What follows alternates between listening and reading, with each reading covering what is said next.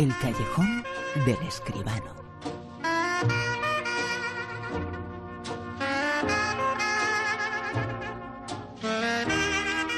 Como siempre, con José Manuel Escribano. Muy buenas, ¿qué tal, José Manuel? Buenas noches, Bruno, ¿qué tal? El cine a veces eh, presenta cosas eh, que han ocurrido que son eh, reales, eh, como esta, ¿no?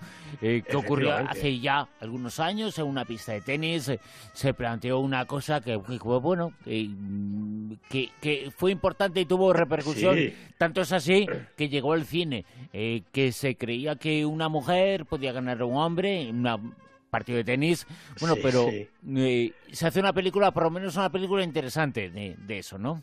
Naturalmente que sí, hombre, eso fue un acontecimiento mundial en el año 73 y ya es hora de, de llevarlo a la pantalla y mucho más en estos momentos en los que se cuestiona tanto el papel de la mujer en el tenis y en todos los demás aspectos de la vida. De manera que la película por lo menos es oportuna. Desde luego que es muy triste ese cuestionamiento, pero bueno, Desde ese luego. cuestionamiento existió en 1973, que es a donde se remonta esa película titulada La batalla de sexos. Ofrezco miles de dólares a la mujer que venza a Bobby Riggs. ¿Existe esa mujer con agallas suficientes? Llama a Bobby. Dile que lo haré. Oye, Billie Jean, ¿qué es lo que quieres? Aunque sintiera algo, no podría mostrarlo en público. Hay demasiado en juego. En los negocios, en el deporte, en lo que sea, los mejores siempre son hombres. Si no gano a Bobby Riggs, me lo restregarás siempre. En directo en 3, Voy a ser la mejor. 2, Y podré cambiar las cosas. 1. La batalla de sexos, así se titula esta película, José Manuel. Sí, la han dirigido Jonathan Dayton y Valerie Faris. La producción es de Danny Boyle, conocido también eh, como director, Robert Graff y Kristen Colson, y los protagonistas Emma Stone, Steve Carell y Elizabeth Shue, entre otros. Bueno, Dayton y Faris son los directores de aquella película divertida y también cáustica, Pequeña Miss Sunshine, que yo creo que todos recordamos, ¿no? Y también de la deliciosa Ruby Sparks. En el cine de esta pareja, los personajes femeninos eh, suelen ganar. Y en este nuevo estreno, ahora con un guion de Simon Buffoy, el, el guionista de Full Monty y de Slumdog Millionaire, entre otras, pues mucho más. Eh, no solo por el resultado de ese descomunal partido de tenis que centra el argumento, sino porque el argumento mismo está poblado de una playa de, de personajes femeninos y solo un par de ellos, uno y medio diría yo, de masculinos. Bueno, al comienzo de los años 70 del pasado siglo, esto es lo que cuenta la película, las jugadoras profesionales de tenis se enfrentan a Jack Kramer, el todopoderoso amo del circuito, exigiendo ganancias iguales a las de sus compañeros hombres. Y Kramer, este es el que yo diría que es medio personaje, el que eh, interpreta Bill Pullman, eh, Kramer se niega y las tenistas encabezadas por Billie Jean King lo dejan plantado y organizan su propio circuito, lo que sería el embrión del actual WITA, el circuito femenino internacional de tenis. La iniciativa empieza a desarrollarse con cierto éxito, mientras cosecha, desde luego, un sinfín de ataques y desprecios por parte de los muy misóginos medios y también estamentos deportivos.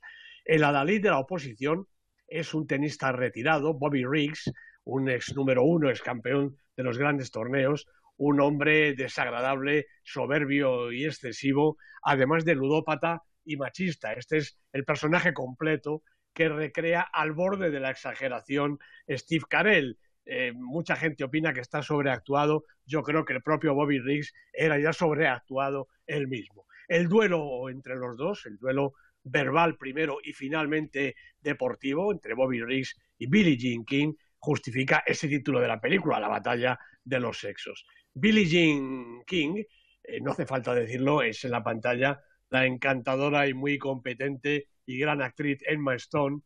Billie Jean King y Bobby Riggs se enfrentaron, como decía, realmente en 1973, en un acontecimiento que fue seguido por toda América y el resto del mundo. 90 millones de espectadores lo presenciaron por televisión, mm, que en ese año yo creo que era una cifra más que respetable. La batalla de los sexos, la película, cuenta el partido, claro, pero cuenta también la vida de sus protagonistas durante toda la preparación del evento, con las idas y venidas de unos y otros y los tejemanejes que en alguna ocasión estuvieron a punto de hacer naufragar el proyecto. Riggs, cada vez más engreído, ve cómo su matrimonio se rompe, mientras Billie Jean encuentra el amor y la verdadera expresión de su sexualidad. Y los dos, enfrentados fuera y dentro de la pista, personifican la eterna guerra entre los géneros, las mujeres decididas a conquistar la igualdad y los hombres empeñados en impedírselo. La película es eh, una comedia y quizá nada más que una comedia, pero aún sin querer encierra un fondo de verdad incuestionable y la denuncia de una injusticia que parece no acabar, porque Bruno, más de 40 años después de aquellos hechos, en el tenis, y no solo en el tenis, aún ellas siguen ganando bastante menos que ellos. Es una cuestión eh, no se puede entrar a discutir porque cómo se va a discutir algo que es eh, tan de sentido común, ¿no? Pero en el mundo del, eh, del tenis y de otros deportes, eh, pero ya que estamos hablando del tenis, es que recuerdo como hace unos años una mujer era la capitana del equipo de Copa Davis y hubo muchísimas protestas, ¿eh? Terrible, terrible. Y, y algunos decían, no, no, no es machismo, que no, es que no sabe, no, bueno, bueno. había un poquito ¿eh? de machismo en eso. Sí, esa ha sido una, una de las páginas más negras del, tenis español, que, bueno, está lleno de gloria por los cuatro costados, pero en ese momento yo creo que los tenistas y mucha más gente metieron la pata profundamente. ¿Cómo, cómo se puede negar el trabajo de una capitana tenista? Y después, además, han tenido otra, de manera que realmente tenía tan poca justificación aquello que casi es mejor olvidarlo. Desde luego que sí, es eh, de sentido común, no hay discusión eh, posible. Hombres y mujeres son absolutamente iguales. Nos vamos a Sevilla porque allí tenemos nominados. Nominados en el Festival de Cine Europeo, José Manuel. Pues efectivamente, casi siempre, últimamente todos los años ya en el marco del Festival de Cine Europeo de Sevilla, que celebra ahora su edición número 14, se publican las nominaciones a los premios de la Academia del Cine Europeo.